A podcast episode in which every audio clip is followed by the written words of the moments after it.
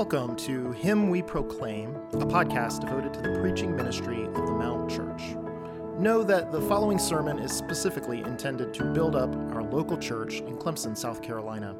Feel free to listen along and distribute what you hear, while prioritizing what we pray is the faithful preaching ministry of the healthy local church to which you meaningfully belong. With that, all grace to you as you listen to this episode of Him We Proclaim.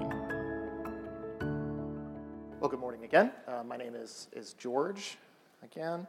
Um, so, for some time, um, we've been in the Gospel of John, preaching through the book expositionally, and today marks our last sermon in John for a while. Uh, during the summer, we're going to be tackling the Song of Songs, which is Solomon's, uh, Song of Solomon. Uh, the next week, we're going to look at a passage um, from the book of Kings that's going to prepare us for that. But for today, once again, we're going to open up the Gospel of John one last time to finish off Jesus' confrontation with the Jews in John 10, th- verses 31 through 42. So let's go ahead and read. The Jews picked up stones again to stone him. Jesus answered them, I have shown you many good works from the Father. For which of them are you going to stone me?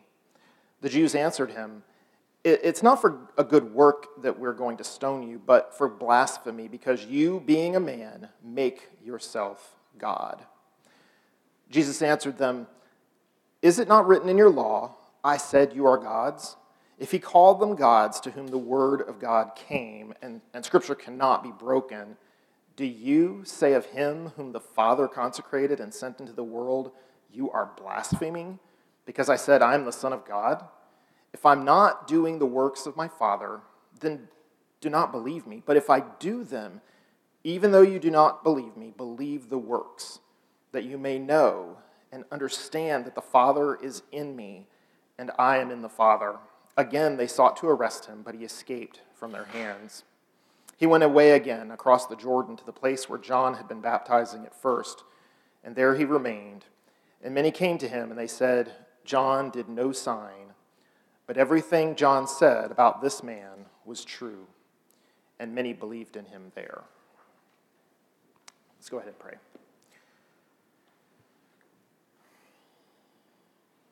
Father, we thank you for this opportunity to worship, um, to look into your word um, and see you. God, be revealed um, in the preaching of your word. Help us to know you better. Help us to proclaim you better as we see it. In Jesus' name, amen. So, is your script, reading of Scripture leading you to see Jesus? Are you more prepared to recognize him in its pages? Are you more prepared to recognize him in the people in the body and the people around you? That's really going to be the question today. Jesus is confronting biblically literate, but spiritually insensitive, in fact, spiritually dead leaders. They're deaf to his words, they are blind to the things he does. The taste of his ministry is bitter on their lips. The smell of his community, offensive. Sinners, tax collectors. Ugh. They need Jesus to lay hands on their hearts and restore life. And so we look at the passage today. It all starts with Jesus' final words from last week's passage I and the Father are one. Now, this isn't the first time Jesus has pointed to his unique relationship with the Father. When asked to speak plainly, though, whether he is the Christ or not, his response is, I and the Father are one. That's a pretty resounding yes. Jesus' heart and mission are wrapped up in the Father's heart and mission, unlike any other leader, king, shepherd, priest, or teacher that has come before. So many uh, critical scholars would have us doubt whether Jesus claimed to be God. They would instead like uh, to present Jesus' involvement in the divine as uh, fanciful intrusions uh, by pagan religion, um, wishful hopes by you know, depressed disciples. or even intentional corruption of Jesus' own religious ideals by those seeking money and power. Jesus can be a teacher of an enlightened morality uh, for his day and age, but, but not God. He didn't think that. Jesus could be accepted as a prophet in the sense of a man who goes up against those in power, um, seeks reform and social justice, uh, maybe even as a man with real intentions to reform Jewish religion, but not God. That makes no sense. But John's gospel doesn't tolerate us reading him that way. Our passage, our passage says the Jews picked up stones again to stone him. They didn't take his words as just something passing, they took him seriously. They, they heard his words, they heard that Jesus was claiming something unique about his relationship to the Father. It wasn't unclear, but that doesn't mean that they knew Jesus. They were getting a whole bunch wrong as they heard these words. They knew enough to know that Jesus was a threat to them, though. Jesus doesn't break down in fear. He doesn't cower. He doesn't try to run to escape. He simply poses a question. He looks them dead in the eyes, and rather than fearful self defense, asks them for an explanation. You guys, you're well equipped to interpret the law. Everything I've done is out in the open. What exactly is it that you don't like? What exactly is it I've done that you're taking exception to? I have shown you many good works from the Father. For which of them are you going to stone me? So, briefly, let's just do a recap. This is our last time in John for a while. Let's do a recap of some of these mighty, noble, beautiful deeds of Jesus. In John 2, we saw Jesus turn water into wine. And not just any wine, but, but good wine, like something somebody would call the best wine. Now, that was done somewhat in private, so maybe we'll move on from there. He cleansed the temple. That didn't make people very happy, but it was nevertheless a good work. In chapter 4, he healed the official's son from a distance. He showed that he had authority over time and space. He healed the man at the pool, um, telling him to pick up his bed and walk. And what does he say when he does that? He says, My father is working until now, and I am working. And then we, of course, have to remember Jesus feeding the 5,000 in chapter 6, and then soon after, walking on water to the other side. And most recently in chapter 9, we saw Jesus healing a man born blind. He smears mud and spit on his eyes and tells him to wash.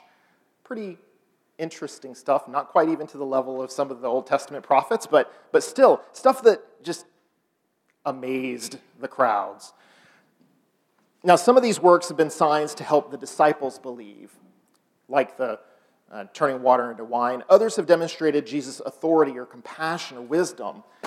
But a recurring theme he again mentions here is that his many good works are from the Father. They're not at his initiative. He doesn't do anything on his own. He's not the initiator. He hears and sees the Father's work, he sees what the Father does, and he does the same thing. Jesus, we see in John, is not setting himself up in opposition to God. He's not a separate authority, a rival deity. He's not making much of himself at all, but the Father is making much of him. The Father is the one who seeks the Son's glory, and that's what the Jewish leaders aren't seeing. Jesus' question about his good deeds isn't a one off, it's not a fluke. It isn't just a well timed rebuff. He has reinforced again and again that his actions are not just random acts of kindness. He has a purpose, he has a mission, he has somewhere he's going to um, his, his works, his miracles point to something, or rather, someone himself. In John 5, he said it this way For the works that the Father has given me to accomplish, the very works that I am doing, bear witness about me that the Father has sent me. They highlight a rescue mission executed by all the persons of the Trinity, all hands on deck.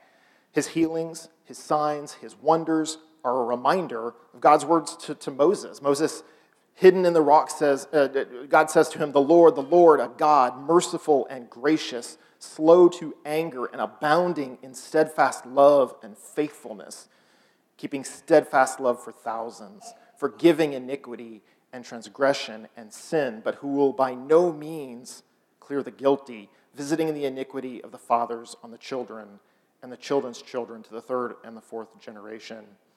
Jesus works tells Jesus works tell of the Father's heart for the lost. They're a, they're a library of love letters. They illustrate the obedience of the Son to the Father. They don't illustrate the Son setting himself up as a new king, they illustrate obedience to the Father. An obedience that's notably marked for suffering. We read in, in Hebrews, though we see it in John already, that he is going to suffer as the obedient Son. Jesus' work marks him out as the perfect sacrifice, the perfect priest, our perfect mediator. Jesus doesn't do good deeds to earn a reputation or to get a good name. He isn't doing it to prove anything. He does the work that he sees the Father doing, and instead of winning people's affection, it often wins their disapproval, their rejection. And there's a message here for us, fleeting, but just because people are unhappy with us, reject us, slander us, it doesn't mean we're doing something wrong. It certainly didn't for Jesus. We need no, look no further than him to see it played out. Just because people praise us doesn't mean we're godly either. Doesn't mean we have read and taught Scripture correct, rightly. Doesn't mean we have applied the word to our lives successfully. Jesus perfectly executed the will of the Father, and those who should have been in a position to recognize him didn't. But the real question John asks is do we see? Do we really see Jesus? Do we know him? Do we really know him? Do we recognize him when we see him? Because they didn't. They had the scripture, but they didn't recognize him. So it's a question of application. Um, have we settled for a fake, a knockoff that tells us what we want to hear, or do we really hear from Jesus? But let's move on to the response to Jesus' question. Um, we see in John 10:33 it says the Jews answered him, "It is not for a good work that we're going to stone you, but for blasphemy because you, being a man, make yourself God." So while his actions have frustrated them, his words enraged them. Enough to pick up stones with intent to kill, enough to sidestep normal legal procedure, enough to potentially threaten the peace of the city. And if you don't recall, I mean, this is under Roman control. They are in a tenuous state. Anything they do that brings disunity, brings foments any sort of violence, could be treated as a riot. And Rome could come and bear down on the whole people. They say, no, it's, it's worth it to punish Jesus. It isn't the first time that they've questioned his motives and his words, but it is the first time in John that they've been bold enough to call it blasphemy. It's not something to accuse of lightly. Um, if we looked at Leviticus 24 16, we'd see that it calls for the whole congregation, all the people to gather together in stoning him. It's not just the religious leaders, it's not just a small crowd, it's the whole people saying, This must be rooted out of our community. He says, You, being a man, make yourself God. That's the accusation. How could you, a mere man, be of like kind with the Father? There's a barrier between divine nature and human nature. In his critiques of their shepherding, he seems to think that he's on God's side, against them. But he's not making himself anything. He just truly is. Or as one commentator writes, in reality, he, being God, has become man. Not he, being man, becomes God or is making himself God, but he, being God, became man. They've heard his words, they've discerned the meaning, but they have not responded to them correctly. They haven't asked the million dollar question are they true? And Jesus' next words are beautiful. Jesus answered them, It is not written in your law.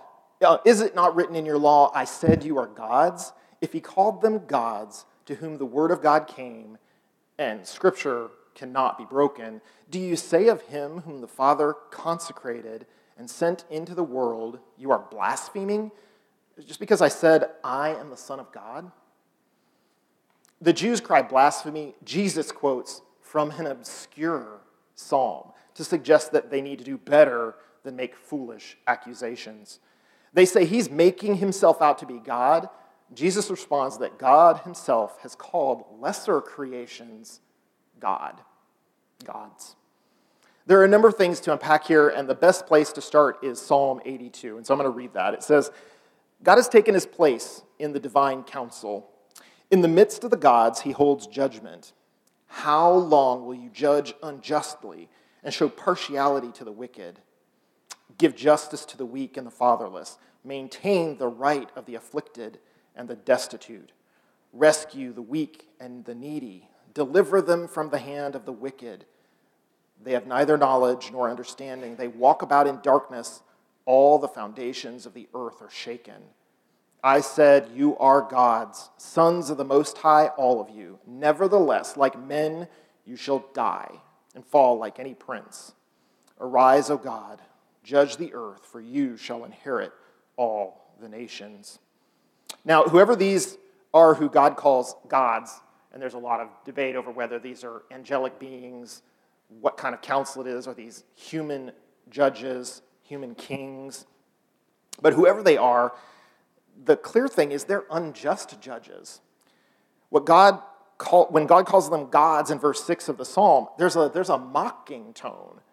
Yeah, you're gods, sure, but I'm still God alone. I'm still the Most High. So Jesus isn't trying to get off on a technicality here. He isn't going using this as like a proof text to say, well, God's is applied to these other beings, so it can be applied to me as well. That's not his point. His point isn't one of, well, well, the, the, the, the officer didn't spell my name correctly, so it can't be me. Instead, this is an argument from lesser to greater. If God can refer to unjust judges, the lesser, as gods, then surely Jesus, the greater, set apart and sent by the Father himself, has every right to be called Son of God. They merely received the words of God, but I was set apart from creation for this task. I speak the words of the Father. I do the works of the Father. I reveal the Father. I and the Father are one, he says. It won't be enough to suggest blasphemy for stating a unique relationship with the Father, because if Jesus' words are true, it's no blasphemy to speak them. But Jesus shows us another thing that we should not jump over too quickly, and it's his own view of Scripture, his own use of Scripture. First, Jesus says, Is it not written in your law? Now, he isn't suggesting that he doesn't agree with the law. He's not putting himself in opposition to the law or that he doesn't hold it authoritative. Quite the contrary, he is reminding them that they consider Scripture authoritative too, that they hold it as powerful and instructive. No one's questioning the authority of Scripture here. Jesus is questioning their, instead their ability to reply and respond to Scripture and their habit of misusing it. Often, Scripture is broken into three sections. We'll see the law and the writings and the history when we talk of the Old Testament. Um, law would often only refer to the Pentateuch, uh, the first five books of Moses, the, the actual law. But here Jesus quotes from the Psalms, and he refers to it as law. So is Jesus misinformed? Did he have a memory lapse? Well, no. Jesus knows their preoccupation with the law. Their accusations, however faulty and misdirected, stem from their reading of the law itself. Specifically, we already mentioned it, Leviticus 24 10 through 16. Um, law in this case is just shorthand for all of Scripture. The same Scripture that they think is authoritative, he shares with them. So it, it flows out of God's covenant with Israel at Sinai. Um, they should read it and they should find Jesus, but they don't, or they won't. Second, he refers to Scripture saying that it cannot be broken or nullified. He's saying that they can't toss this little psalm out when it becomes inconvenient. He suggests all Scripture is authoritative. Sure, Exodus 20, the Ten Commandments, uh, Deuteronomy 6, the, the Shema, or Isaiah or Jeremiah, the, the, the biggies. But a little psalm with some unclear references, maybe we don't pull that one out when our lives are on the line, Jesus. But Jesus says, nope, Psalm 82. It's a divine authority, bears on this situation, and deserves to be heard.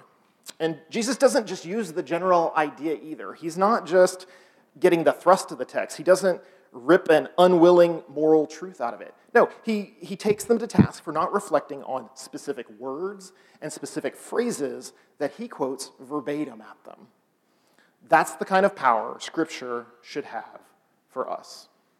Jesus is our model, he's our teacher, and we're the disciples. So we use him as the example of how we should be behaving, how we should act to Scripture. So, brothers, sisters, with all the encouragement I can offer, I want to say take Jesus' words to heart.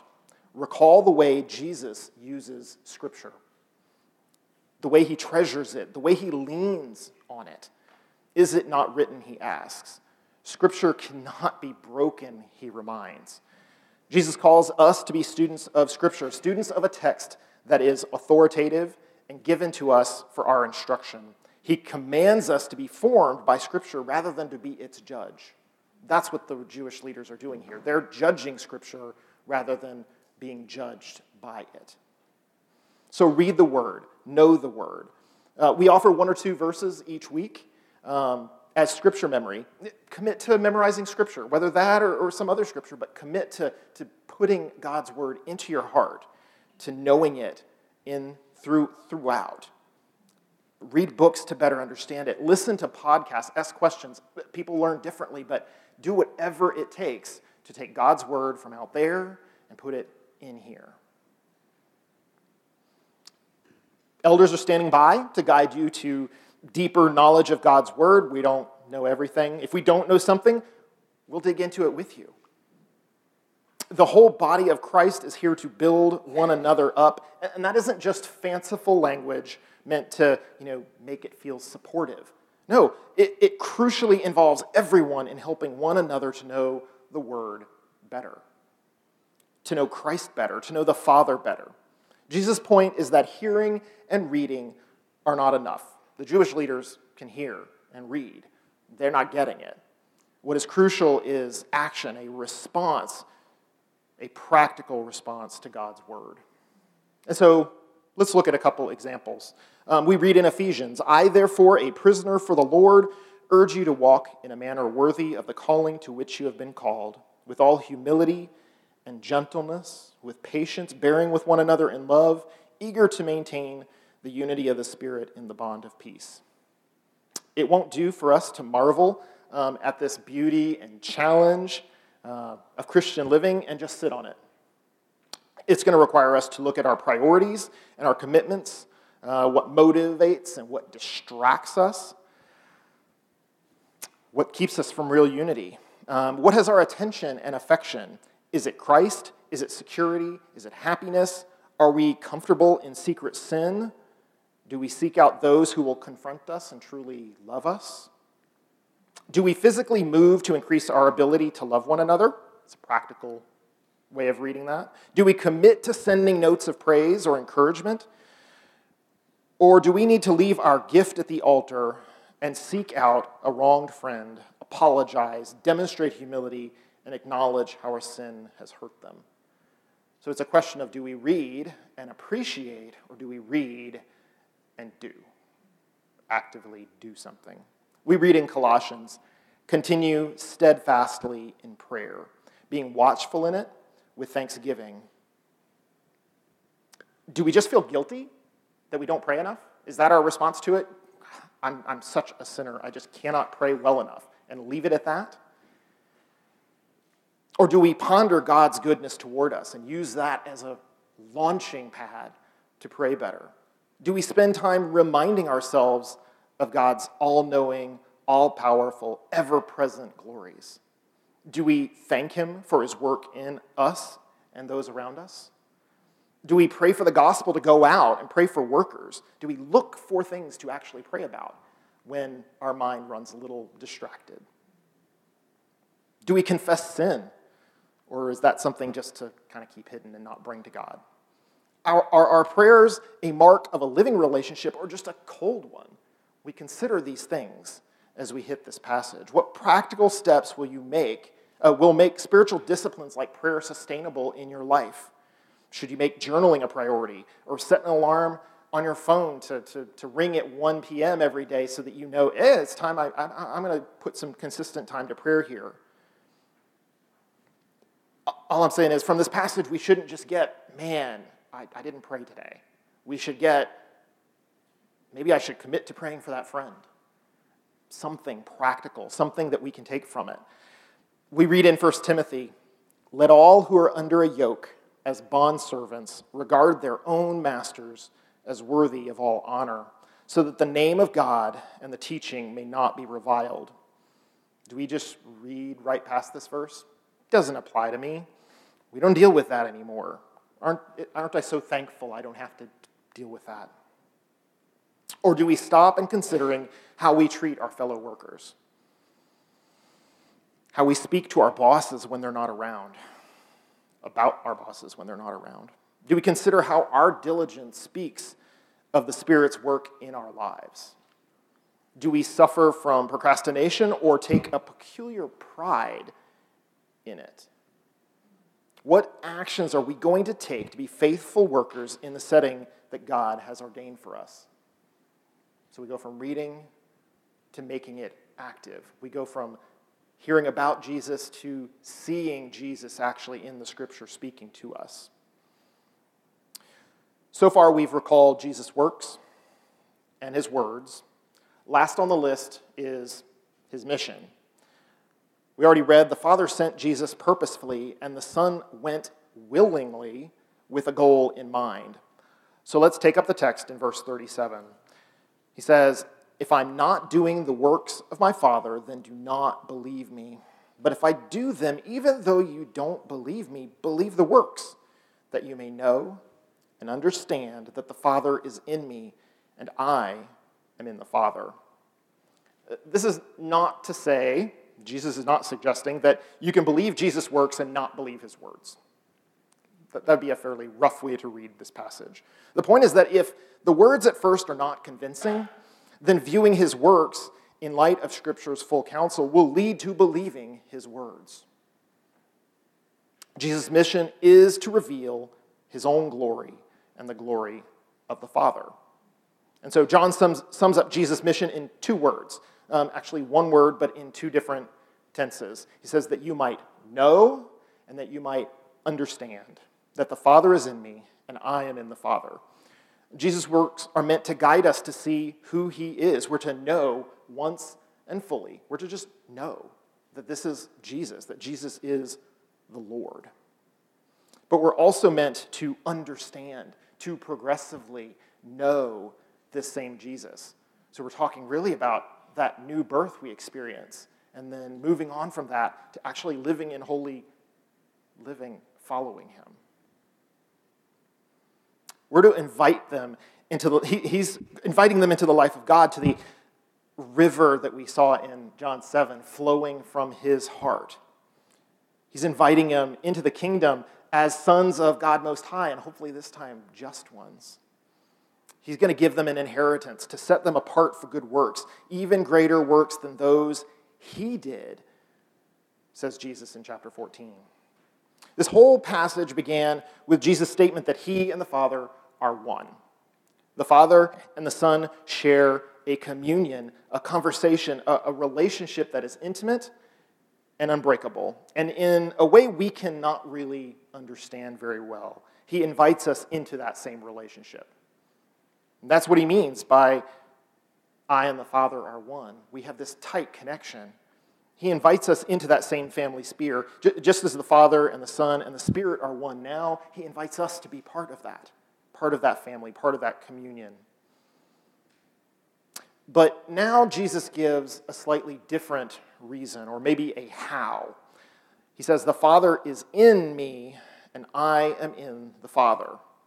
It's not a boast, it's an invitation. In the same way that we can experience that community, we get to experience Christ in us, the Spirit in us, empowering holy living, empowering exactly the kind of living that Jesus demonstrated in this passage. In 2 Peter, we read that he has granted to us his precious and very great promises, so that through them you may become partakers of the divine nature. We will experience the Spirit of God dwelling in us convicting us of sin. But what a great motivation to virtue, to knowledge, to faith, to self control, to steadfastness, and ultimately godliness. It'll be a while before we get to John 14, but we really should do a side note here. John 14 contains a mirror of this passage. John 14 is addressed to the disciples, the same words I am in the Father, and the Father is in me believe my works. To Jesus' flock, his, his sheep, with the crucifixion rapidly approaching, they're words of comfort. They're words of celebration. They're words that we can trust Jesus. They're promises that we can depend on when suffering comes. But here, the revelation that Jesus is in the Father and the Father is in Jesus is met by a renewed um, attempt to arrest him. It's kind of a weaker thing. They were going to stone him before. He's put that off with his words, but they still intend to arrest him to see him judged. Jesus takes it all in stride because he knows that as he reveals himself, he will also separate his hearers. Some are going to follow, some are going to reject. None of this is catching Jesus unaware. He knew going into it that he will reveal and that he will separate. John 10 reads this way Again, they sought to arrest him, but he escaped from their hands. He went again, away, away again across the Jordan to the place where John had been baptizing at first, and there he remained. And many came to him, and they said, John did no sign, but everything that John said about this man was true, and many believed in him there. These few verses are both a comfort and a painful sigh, I'm sure, to Jesus.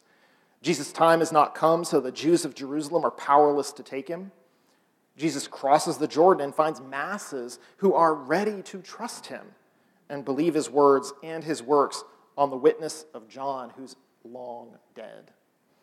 I can only imagine Jesus' thoughts on it why won't they listen? Why will Jerusalem not come to me and receive salvation, receive my mercy? The inhabitants of Jerusalem had failed to address the truthiness of Jesus' words. He didn't look like what they were expecting. Their reading of Scripture didn't prepare them for Christ. They hadn't been prepared for God fleshed out. God coming in authority and power. They wanted another king like themselves, a priest who would confirm what they already thought. They had no map from their reading to the glories of Christ. You might say their theology was deficient. And normally we think, well, theology, it's just esoteric. It's not really valuable for practical living. But he says, no, it has real world, eternal implications.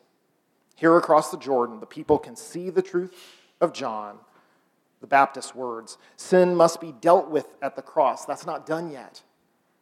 Some things remain future, but Jesus has lived up to their expectations. And so as we come to Scripture, has Jesus lived up to ours? Do we see Jesus rightly? So, what should you take away from this text today? The answer is as simple as it is profound. The application is actually just to believe Jesus. That's what he's calling us to do. It's not to go run off and do something big, to do something great. It's to believe Jesus. to believe that He and the Father are one, to know and understand that He is in the Father and the Father is in Him, to believe the works and the words. Um, I recently finished devotional reading in um, the Old Testament, and I started Genesis again. Um, so I'm reading it, you know, straight through. And it's pretty easy to read it and simply say, creation, check. Noah's Ark, check. I've read those before, and just move on. But we've got to engage the text more than that. We have to come to it and say, what is Jesus? Where is he coming from this text? How are we seeing our sin and our need of a Savior in this text? Some passages are going to speak more clearly than others, but every text of Scripture, every part of Scripture speaks to Jesus, speaks to our need for Him, speaks to us, us of God's provision for salvation.